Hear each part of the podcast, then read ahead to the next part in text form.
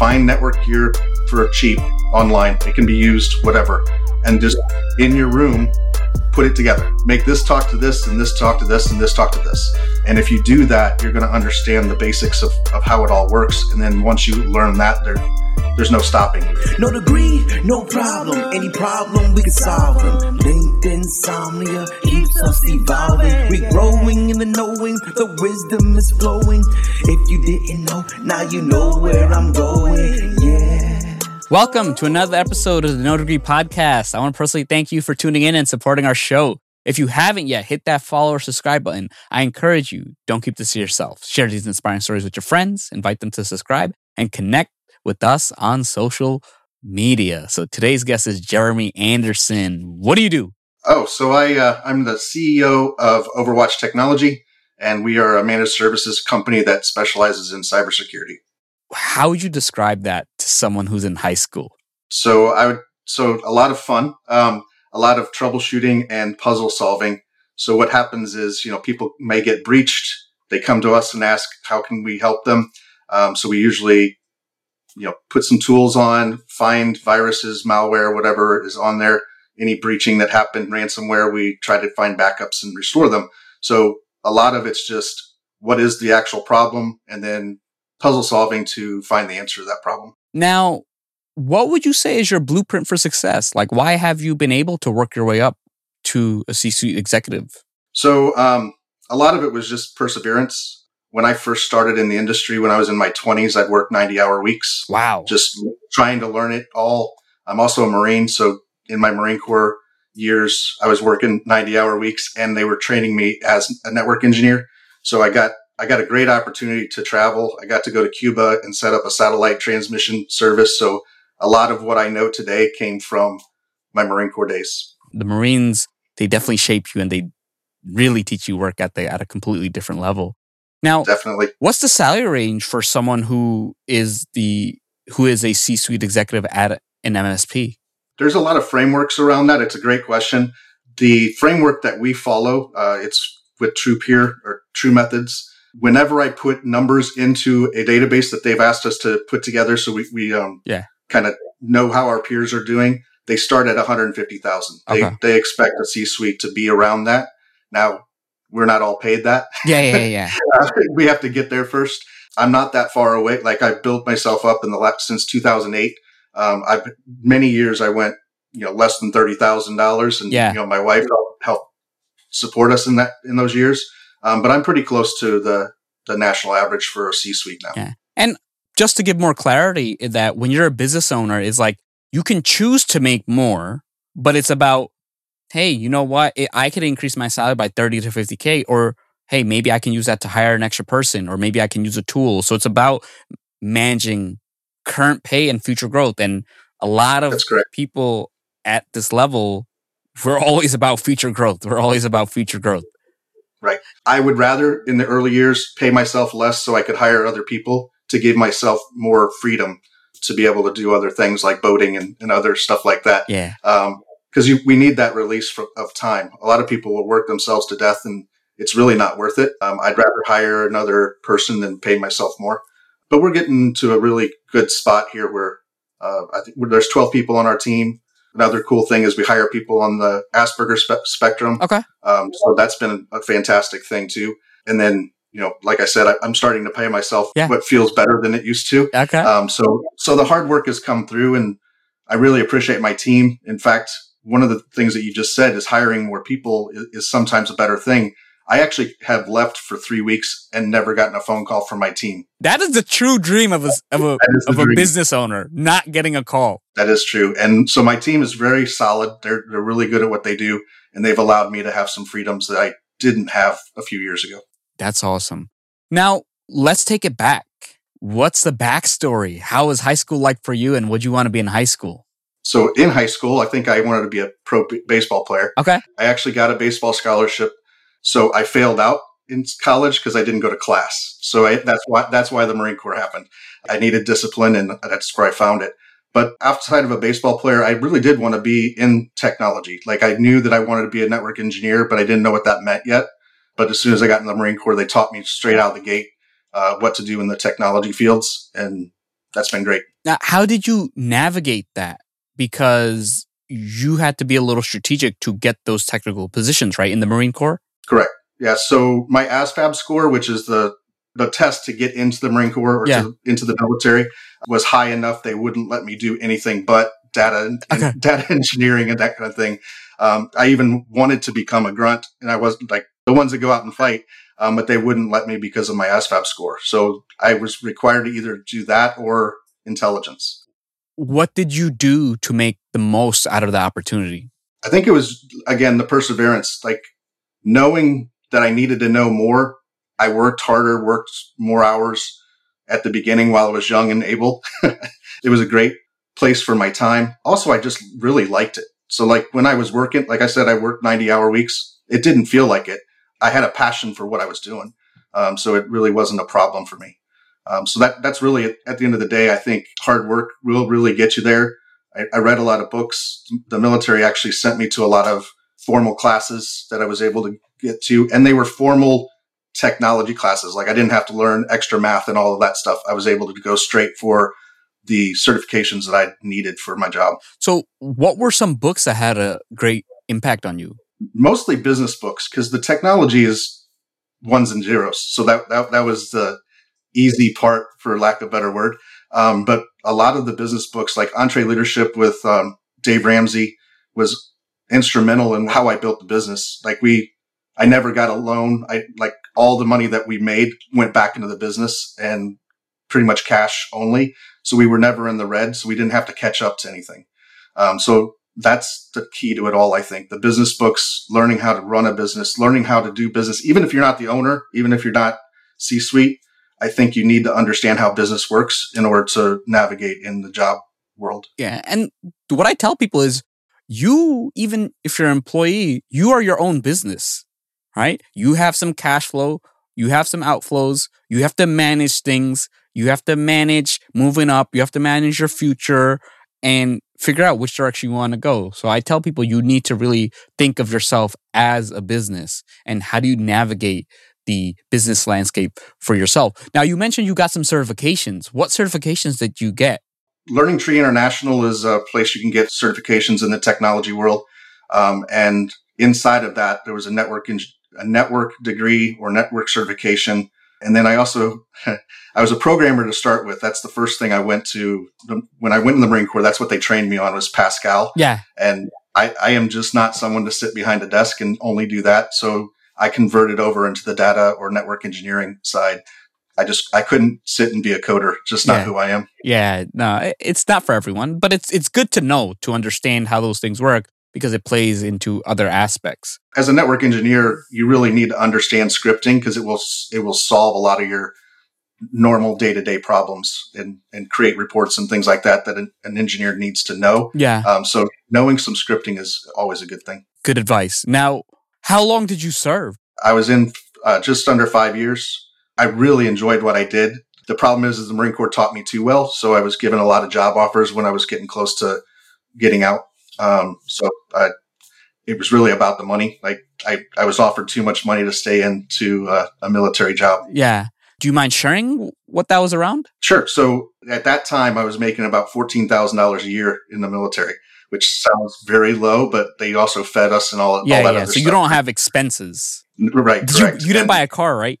You didn't buy. I did not buy a Yeah, because. I know that's the com- that's the first common thing. that is the first common thing. That and encyclopedias, I guess, is what Okay. they come and find you to, to make you get loans for for the silly stuff. Um, but yeah, so around ninety thousand is what I was offered to get out, Yeah. and so you know I was making fourteen thousand. It was not that hard of a decision. Okay. Now, what job were you offered? Uh, network engineering position out in San Francisco area.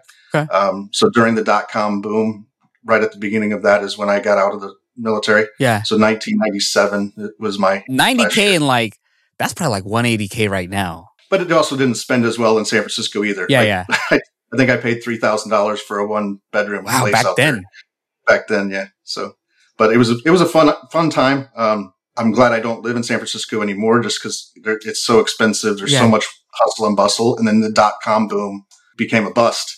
So there's a lot of things that happened out there that um, I'm glad I'm not there now. So, how was it transitioning to a job outside the military? What are some of the challenges you faced? And what were some things that weren't challenges for you? Sure. Um, the big thing was in in the military strategies. You know, if someone gives you an order, it gets done.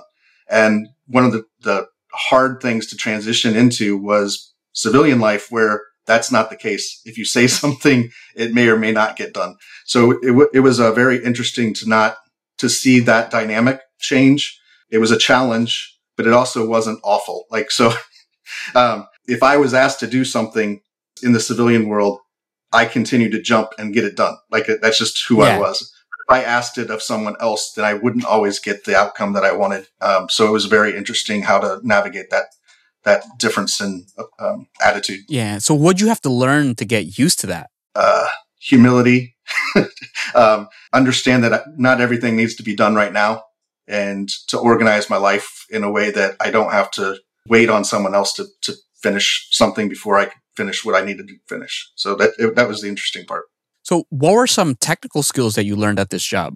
An extension of what I was doing in the Marine Corps already. So when I got out, um, I was learning network management software. So my first job out was software support, basically. But I was still a network engineer. I was just watching how network management software could help the networking side. So a lot of the skills that I learned there is how to read the reports that came out of that, like what does it mean? What is deduplication? Which is, you know, if one machine broke and there were things behind it, then we needed to know how that affected the ones behind it. Like if that yeah. one was down and the others were down, then you knew that that, that was the problem. So that was, um, a lot of what we learned from that network management software was what is the core problem when you see it. Wow. Okay. So what came next? Another network management software company. Um, during that time, the dot coms were just booming. Money was going all over the place. So when we got calls to move companies, we didn't, I, I didn't wait very long. Like every step of the way was a little bit more money, a little bit more like management. Like I was able to get into a higher management jobs and that kind of stuff because the dot coms were really booming and I had a lot of money to, to throw around. I don't feel bad that I changed jobs very often, but I did change jobs fairly often during that time. What is fairly often? Probably two and a half years was the longest I was at a place, and then a lot of them were, were one year and jump to another one type. So in that period of time, I think I went through six or seven jobs. And then in 2008, what changed my life was somebody I was working for said, you need to slow down so we can charge more. And that just, it, it clicked in my head that I needed to start my own company so I wouldn't have to deal with that. Wars are more important than, than getting more money. Hey, are you frustrated with your job search? Are you sending out resume after resume with no callbacks? If so, I have some good news. After three years of helping over 400 people land jobs at places like Meta, HubSpot, Google, Twitter, Amazon, Tesla, Disney, Sony, just to name a few, I created a course. In the Get Your Dream Career course, you'll discover best practices for creating a resume that stands out, and you'll also learn how to optimize your job search. It covers every aspect of the job including resumes, application strategy, networking, LinkedIn profile optimization, interview guidance, and salary negotiation. You will also get a behind the scenes view of how recruiters use LinkedIn to find candidates. And of course, you'll get resume and cover letter templates. Get one step closer to your dream job. Sign up at the link in the notes below. And I've seen sometimes in consulting, they're like, hey, you know, like take a little longer and all that. And it's one of those things like, I don't want to do that. And it's not the right way to make money. So, how was it transitioning to your own thing? And what were some things that, again, that you were prepared for, or what were some things that you were not prepared for? Hard work was, I, I was already prepared for that. So, and to start my own business, there was a lot of hard work, a lot of sacrificing, um, making less money, like probably half of the money to start out yeah. with, maybe even worse than that what I was prepared for, and I think that this was the military training in me was getting jobs done and getting them done right and having customer satisfaction. Like those were things that weren't really hard for me. Customer satisfaction's particular. Like I, I feel like I have a lot of heart for the, the end users and the people that are, have hired us to do the job. And that heart translates into, you know, almost all of my customers have been our customers since 2008. Like, wow. Um, very rare do they leave us, and and I think that a lot of it is my team is that way. I'm that way, and it just it's it's important to us that morals and character is part of what we do. yeah. What were some of the challenges in like the first few years? money. like I, I'm going to say, number one was money. So coming out of the gate, you just think, well, it should be easy. I, this is, should be easy to sell this. Yeah. it is not easy to sell it. Even today, 2023, I look at businesses and go, I don't understand how you don't understand that cybersecurity is important. That you know what we do to protect you is important. Most of the companies that I deal with, or what I who we try to sell to, don't understand it costs money to stay secure to Yeah. keep breaches away. That's the hardest thing for me even today, like understanding how they don't understand and how do we translate the importance. It's almost like they it's just like if you needed lights for your business, Yeah. you need this too.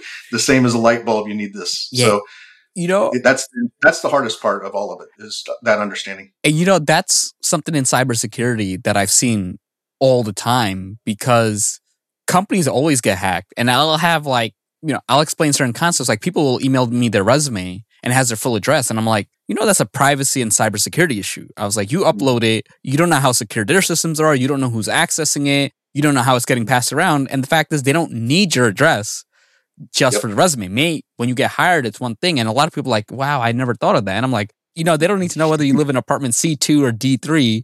And oftentimes I, I see that it's a disconnect with executives because I know like they're like phishing training and all that. And it's usually like the same executive who fails every time who's ordering like a Whole Foods gift card or Amazon gift card for It's like crazy. this other person. Yep. And we service a lot of law firms and they're almost the worst Yeah. at it.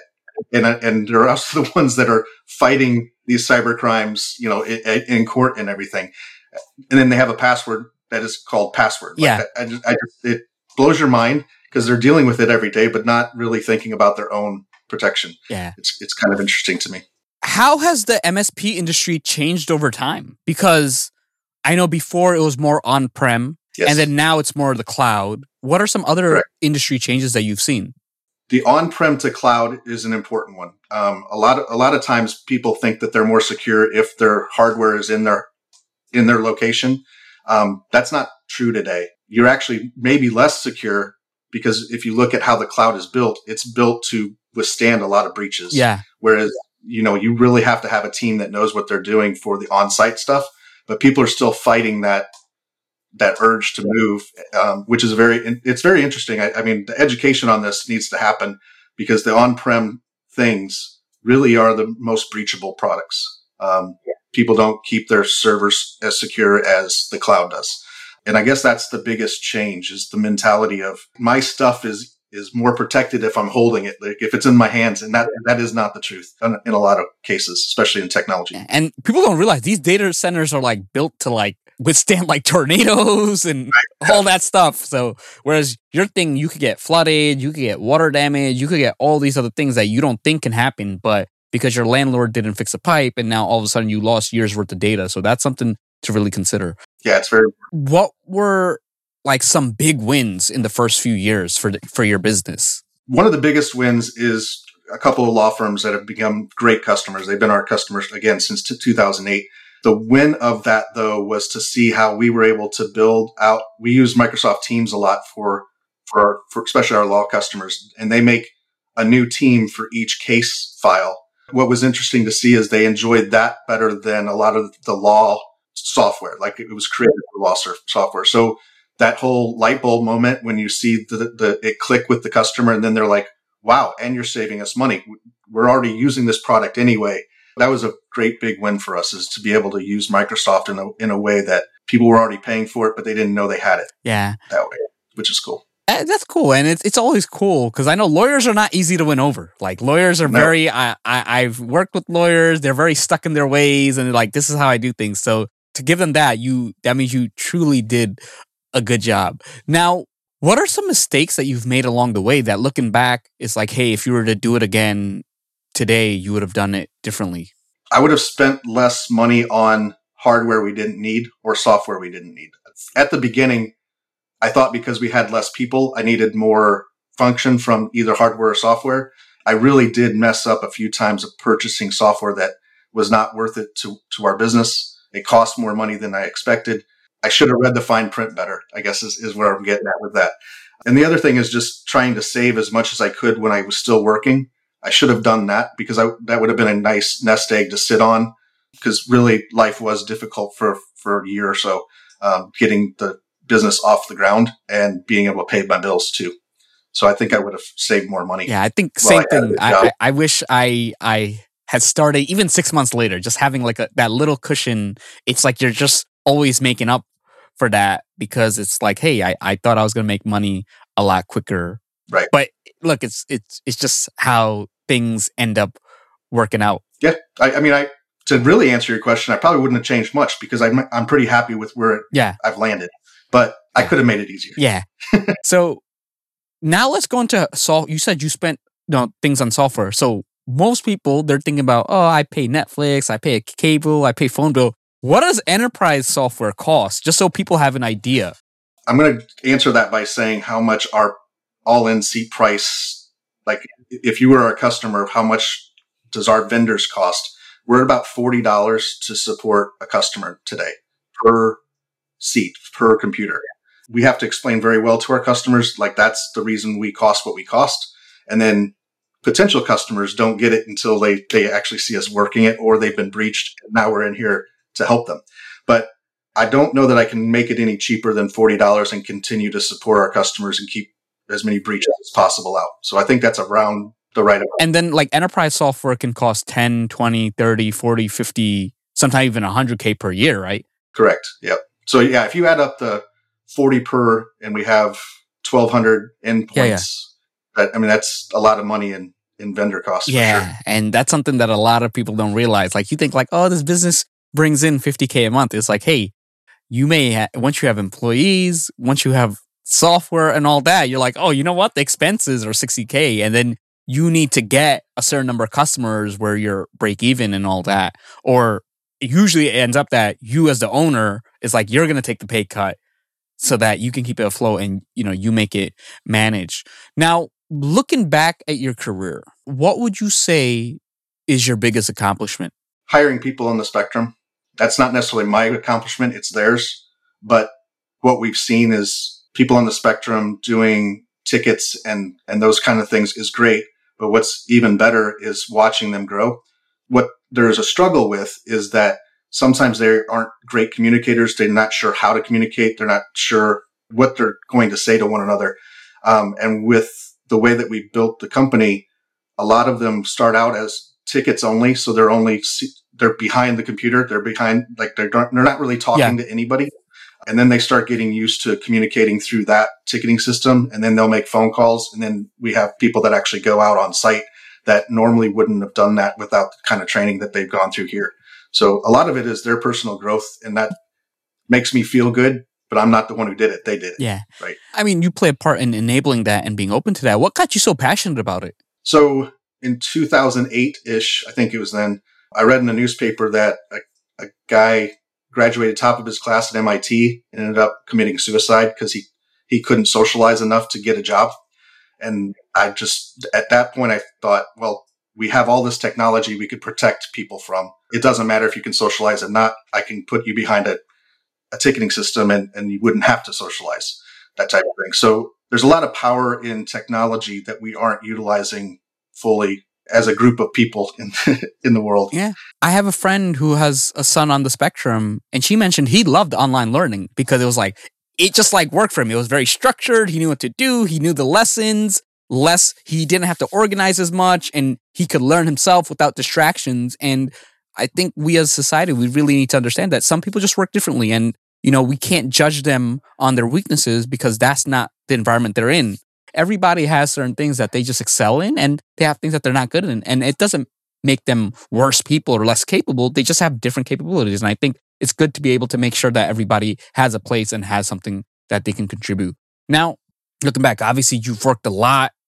you have a long career. What would you say is the hardest thing you went through? I would say the lower parts of paying myself. So when I was only able to pay myself like 30, 30K and I'm, I'm married and my, my wife had to kind of support us through that. that was probably the hardest thing because as as you know a, a go getter, Yeah. I, I just felt like I needed to pay the bills, but I couldn't, and, and so I think that was probably the hardest part. It was probably the the lowest part, but I'm also pretty optimistic, so I I wasn't afraid of it. It just Yeah. It's just tough to go through. you just had to get through it. yeah, it's just like, hey, it's gonna get better, but it sucks right now, and Right, I'll yep. I'll somehow like manage. Now, during your time early in your career, did your lack of a college degree hold you back during that time? Not at all. Um, and I and I, the, I think the big part is I went in the military, but I, I don't think that everyone that doesn't get a college degree needs to go to the military. Yeah, It just worked for me, like you had said Yeah. about the football player going to baseball. Like it, that may not work, but it all it all worked for me. And I believe that if I wouldn't have gone into the military, I still would have thought of something I would want to do. yeah, I would have built my own thing still. yeah, I, I just that's just who I am. I didn't like school to begin with. I wasn't good in high school. I mean, I got great grades just because I memorized things. Yeah. Like I, I'm pretty smart, so I just yeah, I just didn't like to study. yeah. I get it. So, have you ever felt insecure about not having a degree? Not at all. I don't think everyone needs one. If you look at history, not everyone had a degree that made something of themselves. Yeah. Like we got the Benjamin Franklins and that, that of the world that didn't like school either. Yeah. So And the fact is, especially now more than ever, there are so many more resources. There are so many ways to teach yourself. There are so many ways to get your hand dirty, do projects. And just like you show how you hire workers and they start in one aspect, and as they learn it and get more comfortable, they kind of grow. Now, Right. this is going to be a little different. If you saw your 18 year old self walking across the street today in 2023, what would you tell him? start the business earlier. Believe that it will happen. Um, because I think if I would have started when I was in my 20s, the energy level would have helped me get to a, a whole nother level of business. That's what I would tell myself. Start my business earlier. I know exactly what you mean because I remember like in high school, I and I had jobs like early college. I was like, oh, why are these people tired? And then you get older and you just start realizing how your body's not the same, you're not the same, and all that. Exactly. But you know, we, Yep. we get wiser, so we kind of have that trade off. But uh, yeah, that young, you have that energy, and then you, you can sort of work that ninety hour week, get little sleep, Right. and you, you're good to go. And now it's like it it kind of you feel it. So now, what are your future goals? So my future goal, I actually think that I'd like to sell the company in five years.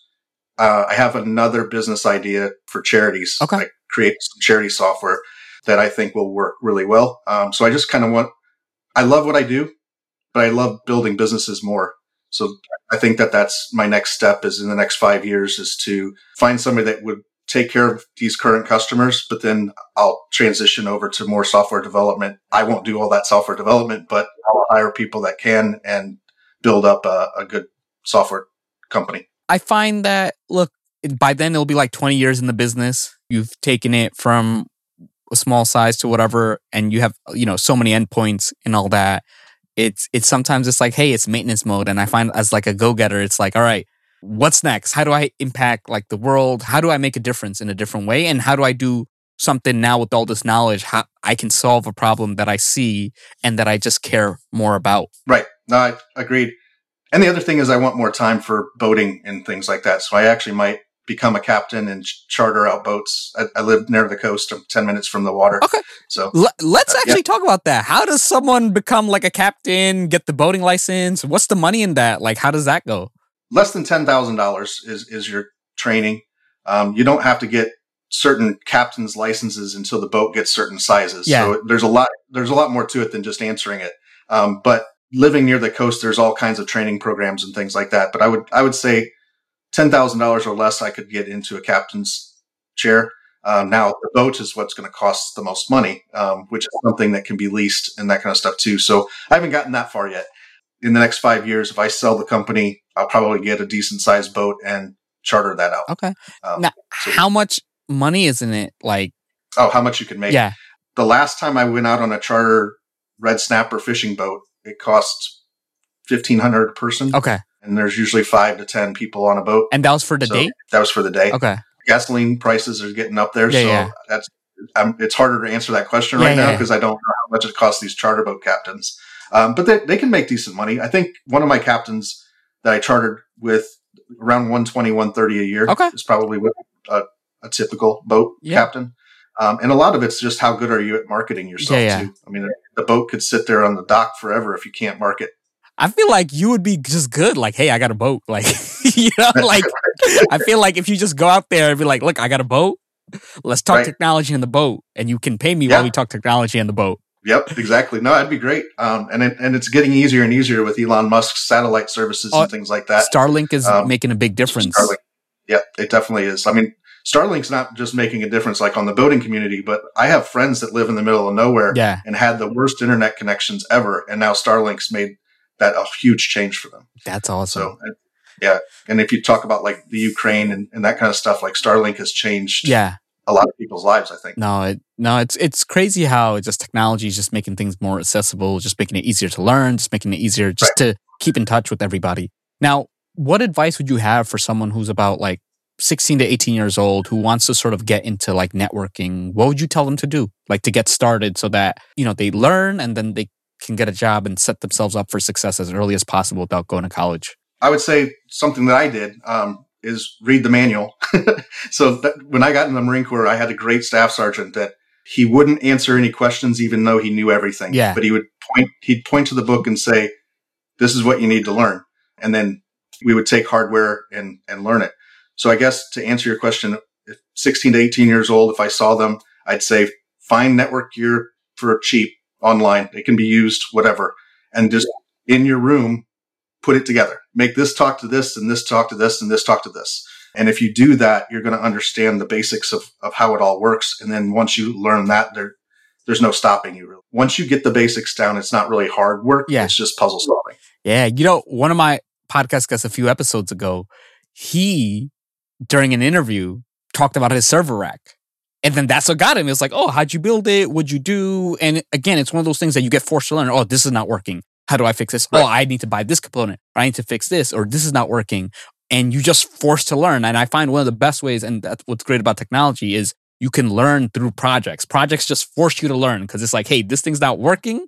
You gotta Google, you gotta ChatGPT, forums, friends, YouTube, and you'll find it, but you're increasing your knowledge base.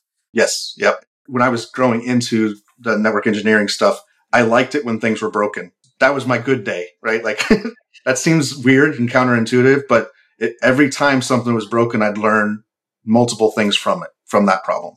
And one thing that I, I'm afraid of for the 16, 18 year olds or that a generation of people is what I'm finding anyway from as a business owner in technology is that now that we have tablets and cell phones, people think they know more about technology than they really do and they won't go learn more. So like network engineering, it's hard to find a good network engineer today. And I think a lot of it's because everyone feels like they're already a technologist because they hold it in their hand all day long. And I really would, a 16, 18 year old, I'd say, don't have that attitude. Know that you don't know anything and then go learn it. You know what's interesting about kids younger, a lot of them have trouble understanding file structure.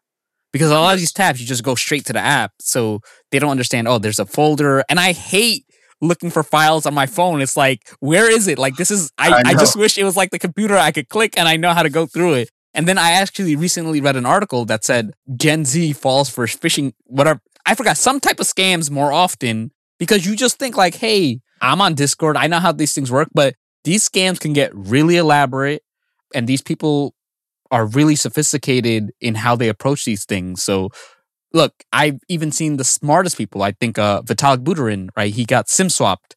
And this is a very technology heavy guy, right? And it's about security. So it can happen to anyone. And you just again, security is something that you have to always think about. It's not that hard to fall for it. Like if you're distracted and it's just possible to click on something. It, it just is. In fact, we, we do a lot of phishing um, training. So we, you know, send a bunch of emails out to a whole organization and see how many people actually click it. And I would say even today, 2023, about 35 to 45% people click the links. In, in let, let's say there are 100 people that work there, 35 to 45 of them. Click Wow. it. I, I, I just- knew it would be above 10, but I didn't realize it would be 35 to 45. Or do you see some organizations that have lower numbers? Yes, they are not law firms. Okay. though. So what, what type of organizations would you say are generally like, hey, they're more just cybersecurity aware? Um, I a lot of the medical facilities, and I think it's HIPAA compliance is, is beaten on them so so often. Although on the dentist side, we, we also service dentists. Dentists don't get it for some reason. I, I do have one client that does. So hopefully when he, when he hears this podcast, he's not going to get mad at me. But out of, you know, 10 customers that are dentists, nine of them aren't good at it. Like they're, they'll, they'll click on phishing all day. And I don't know why, because they're smart people, but just it's inherently that way. And, and lawyers too. Like I, I just, I don't understand how they don't know to not click that. I mean, you know what? I'll tell you because I've interacted with these people. They spend so much of their time dedicated to learning one area that they don't have to be tech savvy. And then sometimes it's a combination of that. And then it's a combination of, you know, just because I'm smart doesn't mean I can fix a router, right? It's just not my area of expertise. Just because you're good in one area doesn't mean that you can have a strategy for an MSP. It's a totally different area and it's different. So I, I think that plays a part. But thank you so much for re- sharing your experience. This was this was cool, and we need to get you back when you get the boating, and you got to share an episode about how it is and the intricacies of that because I'd love to talk about that one day. And I am starting another business, um, a mushroom farmer. Okay, I, am growing lion's mane and and some of the other gourmet mushrooms. So I, I, don't have that up and running yet, but I would say within the next six months, I should be selling to restaurants. Oh wow, that's cool! You're always doing something. So uh, yeah, I'll buy some of your mushrooms if you sell. I love mushrooms, so that's awesome. Okay. Yep. Sounds good. Well, I appreciate you having me. Yeah. Thanks for sharing your story with the No Degree audience. Yes, sir. Okay. Another great episode. Thank you for listening. Hopefully, this information was valuable and you learned a lot. Stay tuned for the next episode. This show is sponsored by you. No Degree wants to remain free from influence so that we can talk about the topics without bias. If you think the show is worth a dollar or two, please check out our Patreon page. Any amount is appreciated and will go towards making future episodes even better. Follow us on Instagram or Snapchat at No Degree Podcast, on Facebook at facebook.com slash no degree inc. If you want to personally reach out to me, connect or follow me on LinkedIn at Jonaed Iqbal, spelled J O N A E D, last name I Q B A L. Until next time, no degree, no problem, no degree.com.